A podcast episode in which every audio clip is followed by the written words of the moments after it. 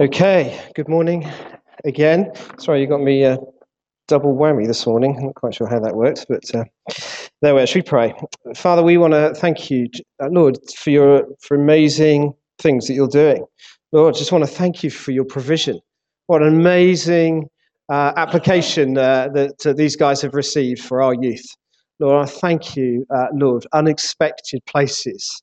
Lord, you do things. And God, we step out in faith, and uh, often in those moments where you don't know what the answer is going to look like, uh, you come through uh, even more than we could have expected. Uh, Lord, how true to Scripture is that? And Father, I just want to thank you for that. Thank you for James and for Gary and the work they're doing with our young people.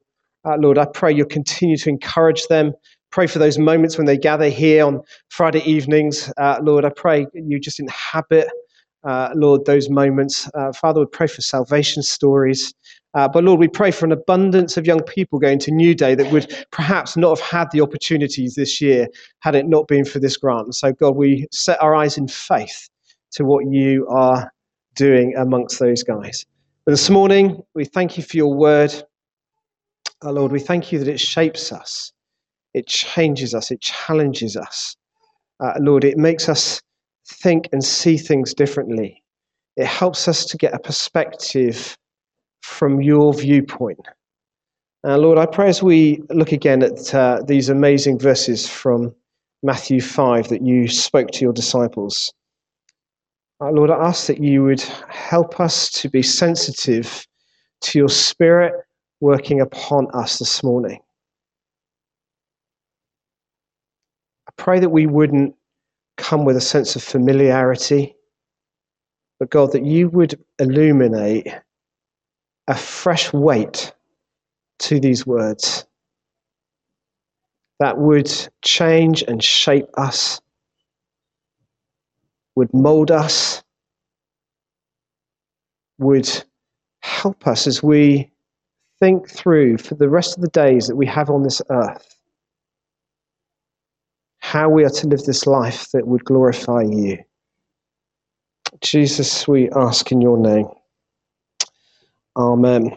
Amen. Okay, so Mick started last week um, uh, this uh, new series that we're doing on uh, the what's commonly known as the Beatitudes, uh, Jesus' Sermon on the Mount in uh, Matthew 5. I did listen back to it over the week. Uh, we were down in Bridport uh, last Sunday um, just to hear what, what Mick, Mick, said. And the whole sense of Jesus speaking these words, I, I really want you to get the idea that these words are topsy turvy in our world culture the way that Jesus speaks, the way that he is setting this out to his disciples, is totally counterculture to what we see around us. And often we can we sort of read these things through and think, oh, they're very nice, very nice, very nice. This is radical and would have been incredibly radical for his disciples as he as he spoke these uh, through for the for the first time. So I'm just going to read it again, just remind us. I haven't got this on the screen, so if you haven't got your Bibles in front of you, you can just listen and just take them in, um, and then we'll, we'll we'll get into the one that we're looking at this morning, which is "Blessed are those who mourn, for they will be comforted." Matthew five. Now Jesus saw the crowds. He went up onto a mountainside and sat down. His disciples came to him, and he began to teach them. And he said. Blessed are the poor in spirit, for theirs is the kingdom of heaven. Blessed are those who mourn, for they will be comforted. Blessed are the meek, for they will inherit the earth. Blessed are those who hunger and thirst for righteousness, for they will be filled. Blessed are the merciful for they will be shown mercy. Blessed are the pure in heart, for they will see God. Blessed are the peacemakers, for they will be called children of God. Blessed are those who are persecuted because of righteousness, for theirs is the kingdom of heaven. Blessed are you when people insult you, persecute you falsely say all kinds of evil against you because of me. Rejoice and be glad, because great is your reward in heaven, for in the same way they persecuted the prophets who were before you. This whole sense of being blessed. And the Beatitudes actually comes from the Latin translation of blessed. It was a word called beatus. But in the Greek translation, the translation that the New Testament was written in, blessed uh, most closely relates to being happy. I want to tell you this is not a roadmap to happiness as the world would see it. This is not a roadmap, as we've called, to a flourishing life as the world would see it. This is a totally different way of living and thinking and breathing. Blessed, being happy, is being happy in God, knowing Him, loving Him, spending time with Him. That's what Jesus is talking about. He said, I don't want you just to be happy in life and enjoy life. Of course, overarching, there's that sentiment that we want to be living good lives, but that's not what Jesus is talking about. He said, Those who are blessed are those who are deeply knowing God, getting to know Him, working life through with Him. That's when this sense of blessedness, this sense of happiness comes. It's a joy and it's a delight, and it's a growing relationship with our Father. That's the blessed life that Jesus is talking about in these Beatitudes. Now, I don't know whether any of you uh, ever have had a Thompson's Chain Reference Bible over the years. Um, they're still around, um, perhaps not used quite so much these days, but in in uh, the Thompson Chain Reference Bible, uh, they they illustrate a lot of the stories with hand drawings. You've seen those sort of Bibles where they're just trying to give you a little bit more to to illustrate what is being said.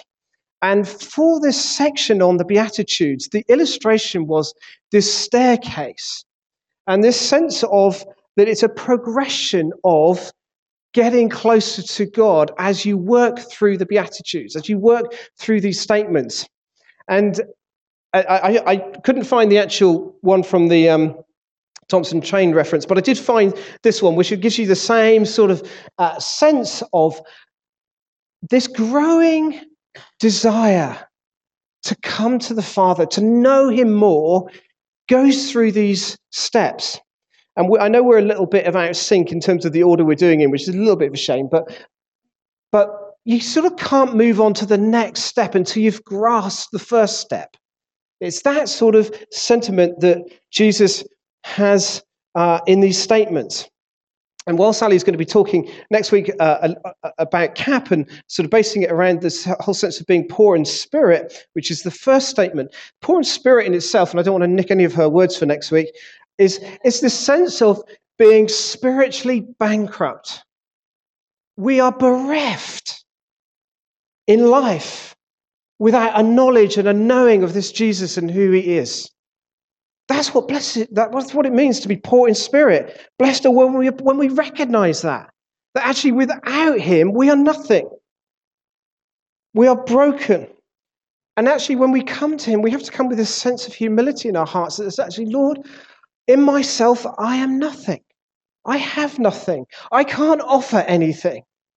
And everything is about you and not about me.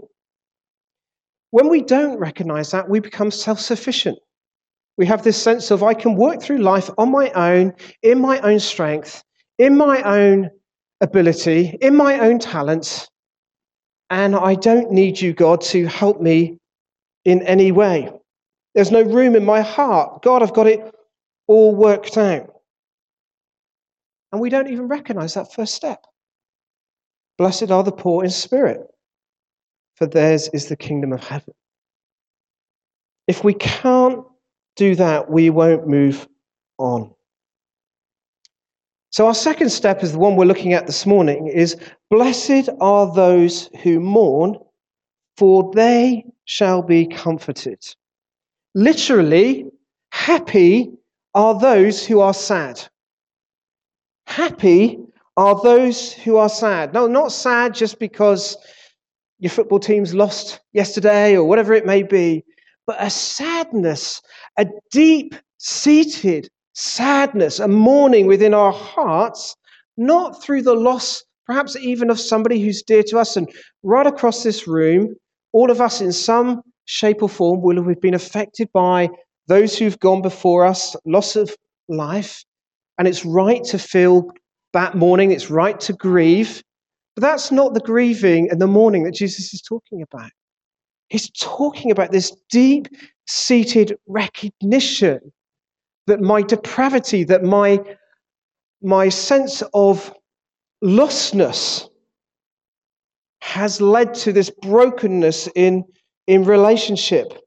And I'm now mourning this gravity, this sense of sin that's in my life that has stopped me coming into relationship, that has prevented me knowing God for who He is. It's a recognition of my spiritual condition. When we recognize that we are completely bereft apart from God,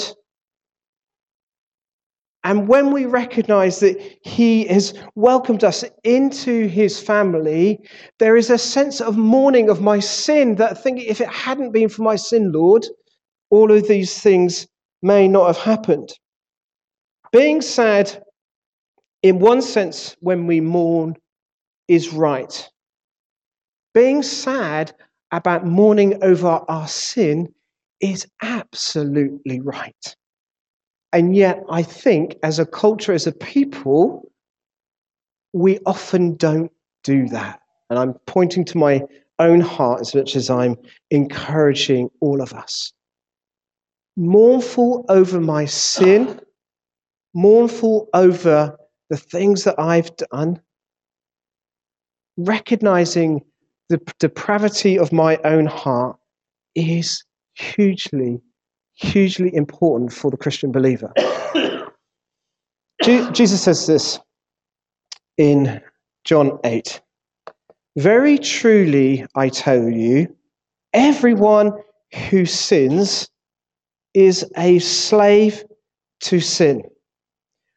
He's recognizing that in our lives we sin. And there is a magnetic attraction for all of us towards sin, whatever that may be. And, and you often find it, I think perhaps to people who've come to faith, who've come to know Jesus later in life, when they look back over their lives and, and you think, oh, Lord, if only I'd known you. You know, back when I was in my teens, in the punk rock years, when I was doing sex, drugs, and rock and roll, or whatever it may have been, your colorful background. Perhaps when I was in my 20s and I got married, and I got married to the wrong person and the marriage broke down. And I got married again on the rebound of that. And that didn't work out either. And I got married a third time. God, if only I'd known you at that point. And this sense of sinful behavior in a heart that thinks, oh, Lord, I mourn. I'm, I'm, I, I grieve those moments where I've lost because of my sin. I think it's important, no matter if we've come to faith, and if we've come to faith, to recognize actually sin still is lurking around us, but also to recognize, Lord, I am mournful over those years. I remember Greg Haslam, who um, I used to know uh, reasonably well when he was leading the church in Winchester, then moved up to um, uh, Westminster Chapel. Um, I remember one of the things he said to me, or uh, not to me personally, but to, to us as a, as a group when we, I was on my training course, he says, the deeper, when somebody comes to faith, the deeper that they go into repentance, the sense of, Lord, I just need to deal with this stuff in my heart the better that they will be in terms of their longevity and walk with Christ. So often we see people come to faith and perhaps don't really get that mournful sense of my sin. And just you just see them drift away. But I, I honestly I think there is a parallel that those who I see walking well with God are the ones who are most thorough at repentance and dealing with their sin. What we mustn't do, though, is get this sort of mixed up with the eternal perspective, which, of course, Paul talks about here in Romans. For the wages of sin is death, but the gift of God in eternal is, is eternal life in Christ Jesus our Lord. I, I want you to know that when you come to Christ, you are forgiven. I know it's just like we know that, but do we know that? I am thoroughly, utterly, totally forgiven, past, present, and future. That is our eternal perspective. We know that because of our faith in Christ, because we believe in Him, that when we come to heaven's gate, we will be welcomed in because of our faith, not because of how well we've done life. All right? So it's important to get that. But it is also important to know that sin has an impact on our earthly beings right here, right now. Through sin, death to relationships can happen. Through sin, death to a business can happen. Through sin, death to a marriage can happen, to a home, to your dreams, to your hopes, whatever they may be. When we sin, some element of dying in our lives is taking place. And we're not insulated from that. We have our eternal perspective. We know that we will be welcomed. But I know when I sin, there's a death in my heart that's going on, and I'm not insulated from that. Sin has an impact, it has an impact on me. And I know it has an impact on all of us. When we see the gravity of our sin, it should sober us. It should sober us. We should mourn over it. When I know I hold that view, when I hold that attitude, when I say those words, when I think that thought, there's a death that's going on in me because of my sin. And there's a death going on on all of us. And we should mourn over those moments.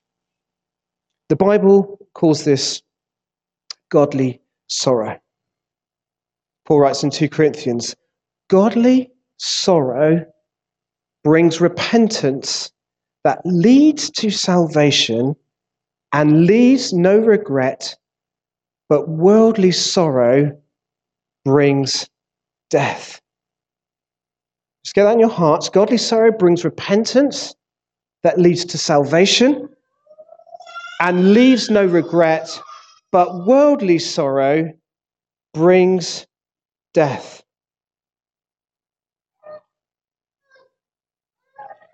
Worldly sorrow is, thank goodness I didn't get caught. Thank goodness nobody saw that. Thank goodness nobody heard that. Thank goodness nobody knows what's happening in the midst of my heart. And we think, whew, got away with it. That's worldly sorrow. And that brings us death. Godly sorrow takes us to repentance. And repentance is thorough, it's total, it's extreme. It can take years or it can happen in a moment.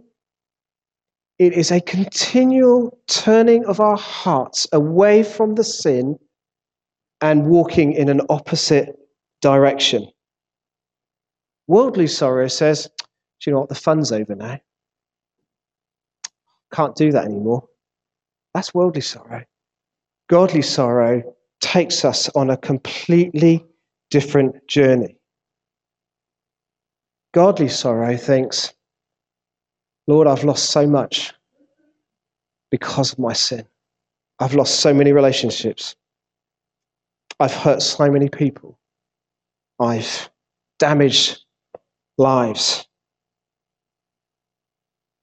That's godly sorrow. But Jesus doesn't want us just to wallow in our sorrow. We come to the cross with it. And we hear the Father saying, You're forgiven. You're forgiven again. You're forgiven again. That's godly sorrow. So we come to Him. I think in the culture that we live in, we don't often hear about sin, I think, in the same way that we perhaps used to do maybe 50 years ago in the culture. I think it would have been a much more common sort of sense. Today, we can hide behind all sorts of different thoughts and mindsets and uh, uh, just uh, almost I could be thinking scientifically or I could be thinking culturally, but I'm certainly not thinking sinfully. Sigmund Freud, who um, you will have heard of, he said this a belief in God is delusionary and psychologically damaging. That was his mindset because his whole attitudes towards sin was as you think about sin, it has an impact on your mind. And yet, God's word never seems to shun this whole concept of the importance of us recognizing how sin influences us. This is what James wrote in James 4 Grieve, mourn, wail. How was the last time over your heart? How was the last time I over my heart grieved and mourned and wailed? Change your laughter to mourning and your joy to gloom. Well, this doesn't sound very encouraging. Humble yourselves before the Lord, and he will lift you up. So, what is James saying? Is he saying we should all walk around as if we're Man United supporters? Long faces.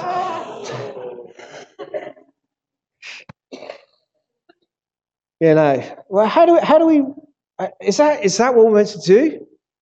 Is that is that what James is saying? Is that okay, guys? You just you've got the sin in your hearts. You don't grieve. You don't mourn. You don't well. You should be just long faced, disappointing, looking in gloom. I think what he's saying is because we take sin lightly, it's almost like we're playing with sin in the shadow of the cross. That's what it's like. And when we realize that's what we do, this is what we should be doing. Our, more, our laughter turning to mourning, our joy turning to gloom, because we're ridiculing what Jesus has done for us. That is the gravity of sin in our hearts and the impact it makes when we don't take it seriously. There should be this sobriety in our thinking. We are not to play with sin in the shadow of the cross. Our question oh, sorry, our question. Our culture will be saying, be happy. But we're happy when we measure it in the shadow of the cross. I think a lot of the Old Testament prophets, they seem to had got this mindset of what it was for a nation to be in sin, what a nation was to having this attitude towards God. I think even with what Mick was saying about the, the, the prayer in a couple of weeks' time. So often we hear people praying on behalf of our nation. It's good to pray for things that are happening, things that are taking place, but actually praying on behalf of our nation for our sin. You know, remember when Nehemiah prayed uh, towards the end of the Old Testament story as they're coming back the restoring the temple. And he's praying and he's weeping and he's wailing and he's sorrowful because of the way nation Israel had responded to God. It sounds an oddity to us. It sounds an oddity to me that I can't really remember the last time I prayed to God on behalf of our nation, weeping, grieving, wailing for the sins of our hearts before Him. It sounds odd to us, but that's what they did. There is a flip side, well, not flip side, but there is another side to the statement that Jesus gives us. Blessed are those who mourn, for they shall be comforted. Blessed are those who mourn, for they will be comforted. 2 Corinthians 1. Praise be to the God and Father of our Lord Jesus Christ, the Father of compassion and the God of all comfort, who comforts us in all our troubles, so that we can comfort those in any trouble with the comfort we ourselves receive from God. When we mourn our sin, Jesus promises he will comfort us. When we mourn our sin, Jesus promises he will comfort us. Conversely, I think we can say when we don't mourn our sin, the comfort we could have had perhaps is not as readily available. Do you agree?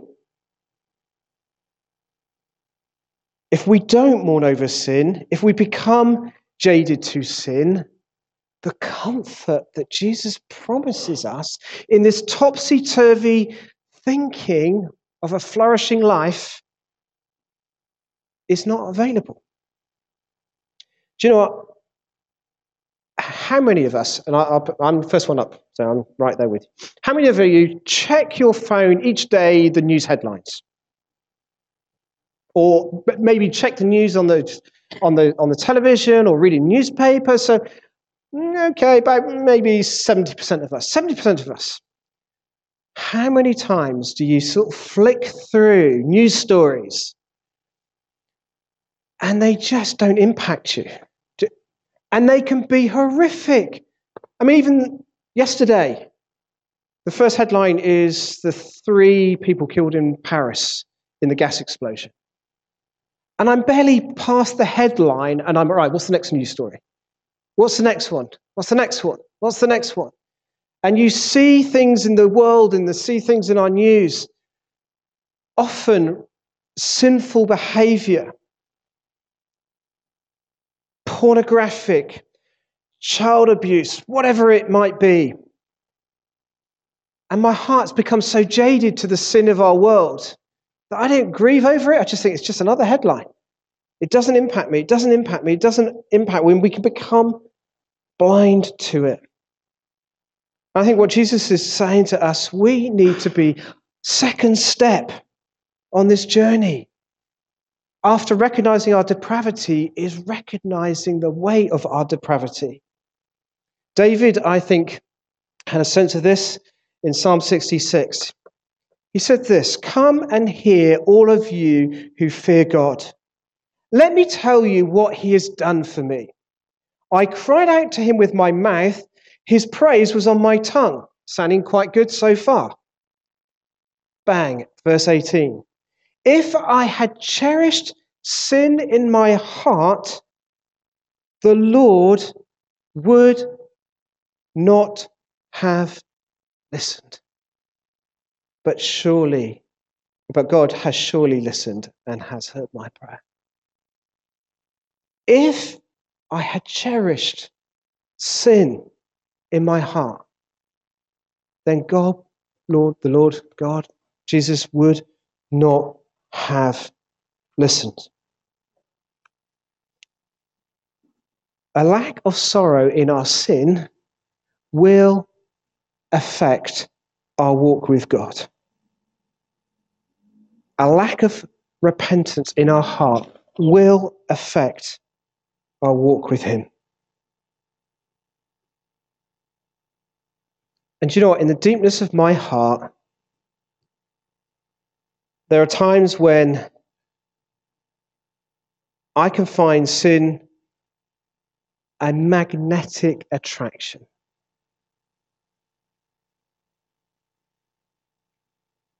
And I want it to be a magnetic attraction.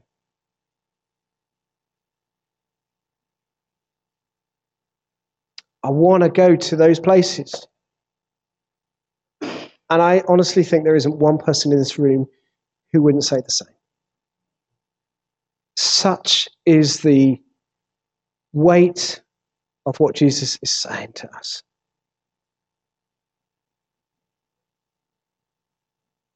There's a sense of shame, but I don't admit it. That's the corruption of sin. I know it's wrong. God, I feel bad about it. But actually, I don't do anything with it. I think God wants us, I think Jesus wants us to be absolutely ruthless with sin. If we genuinely, genuinely want to know Him better, if we want to walk with Him better, if we want to have a deeper relationship with Him, we have to be serious about sin and how it blocks our relationship with Him. You see, I think with Nehemiah, when he prayed, he understood, I think, God's heart. He understood God's heart for his people. He understood God's heart for the love that He has for us.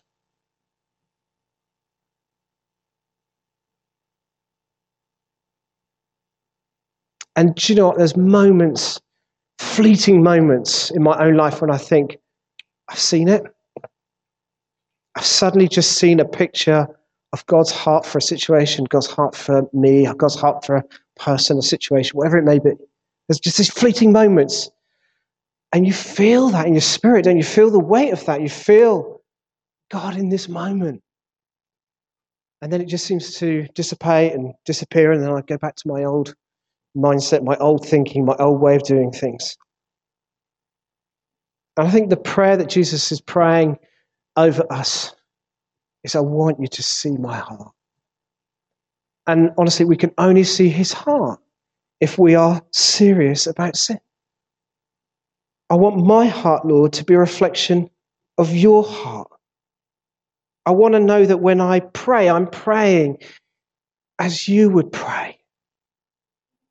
As I'm living my life, I would live my life in a way that you would live your life. Nehemiah was just a man, just like us open to the same temptations, open to the same mind thoughts, open to the same attitudes.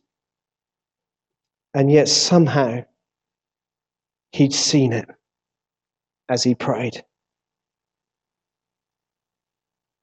And I think for us, post the cross, obviously Nehemiah was pre Jesus coming, but for us, post the cross, it's for not for us to walk around with long faces and deep sorrow. Because that's not what Jesus wants for us. He wants us to be transformed in the shadow of the cross. And that one day when we come before him, he will say, Well done, good and faithful. He will say that. For those who believe, he will say that to us. But in this here and now, we're not in the not yet, we're in the here and now our walk with Him, our time with Him, our experience of Him will be absolutely transformed by our robustness towards our own sin. I want to stand out in the world, not because I want to stand out in the world, but I want to stand out in the world because of what Jesus has done. I want people to say Steve Hunter is different because of what Jesus has done. Not because I want to get plaudits and trumpet blasts and all that sort of stuff, but if you want to do that, that's fine. No. I want my life to mean something. I don't want to get to the day that Jesus calls me home and I think, do you know, I just live with all these regrets, all these moments I've missed, all those. Do you know, I feel God wants to lift regrets off us. Do you know, it can start right now. It can start now. A changed heart can happen right now, this morning. I just think, God, I want to be different. I want to think different. I want to be serious about these things. Not that we will weep and mourn and look long faced, but that your heart will know his heart for your life. Amen. Amen. I think it would be good to, can we stand together? I wasn't quite sure how to um, um, Fred's in the room. Fred, could you just come and just play something for us? Um, actually, Mike, would you mind just twiddling on the keyboards with Fred?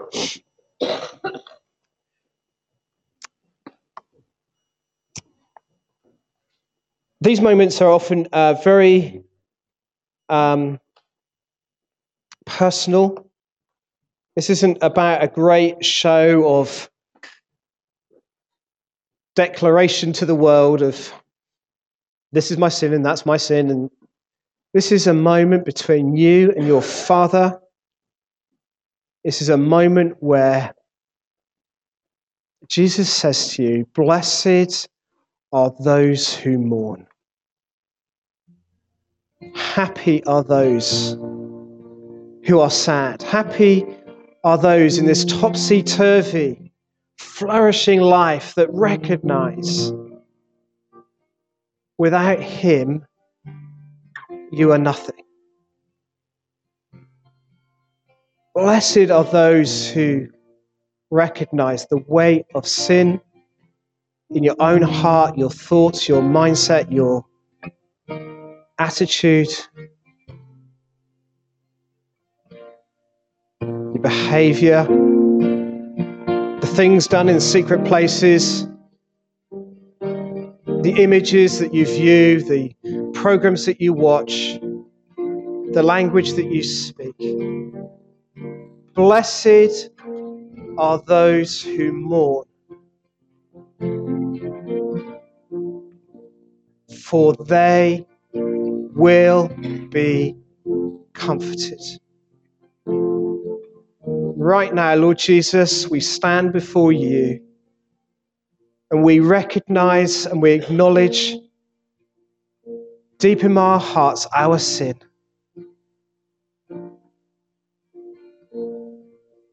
And Lord, we want to say, we want it gone. We thank you for giving us. We thank you that we have eternal hope. We thank you at the cross, it's been paid for. But Lord, where we are tinkering with sin in the shadow of the cross, Lord, we ask that you would help us to come to a place of utter and full and total repentance.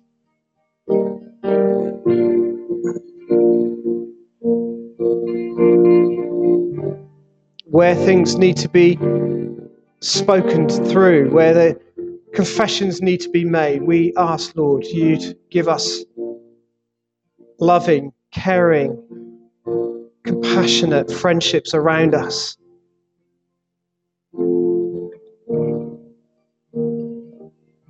Where relationships need to be repaired, we pray we would be the first one to say sorry.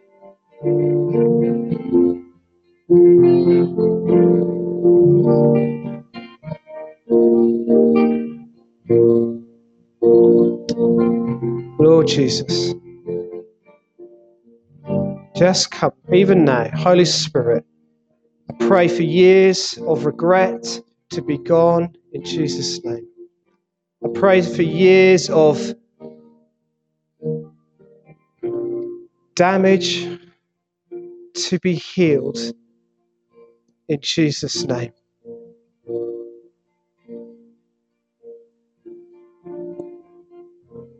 Jesus' name. I pray there may even be tears that would be part of the healing process for us.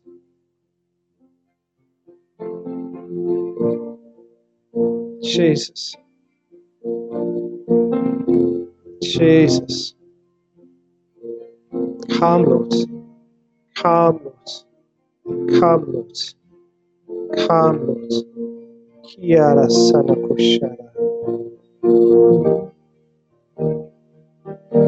If you just feel it's right, I just ask you just to quietly just start praying those prayers of forgiveness, praying those prayers of repentance. Just asking Lord to come and meet you. Just where you're at, where you're just speak loud so lots of people can hear you, but just in your own heart, just whispering it out to Him. Shout up, Lord Jesus. Lord Jesus, thank you. Thank you that you.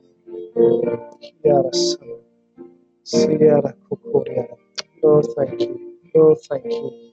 No, thank you. Come on, Lord. Hear us.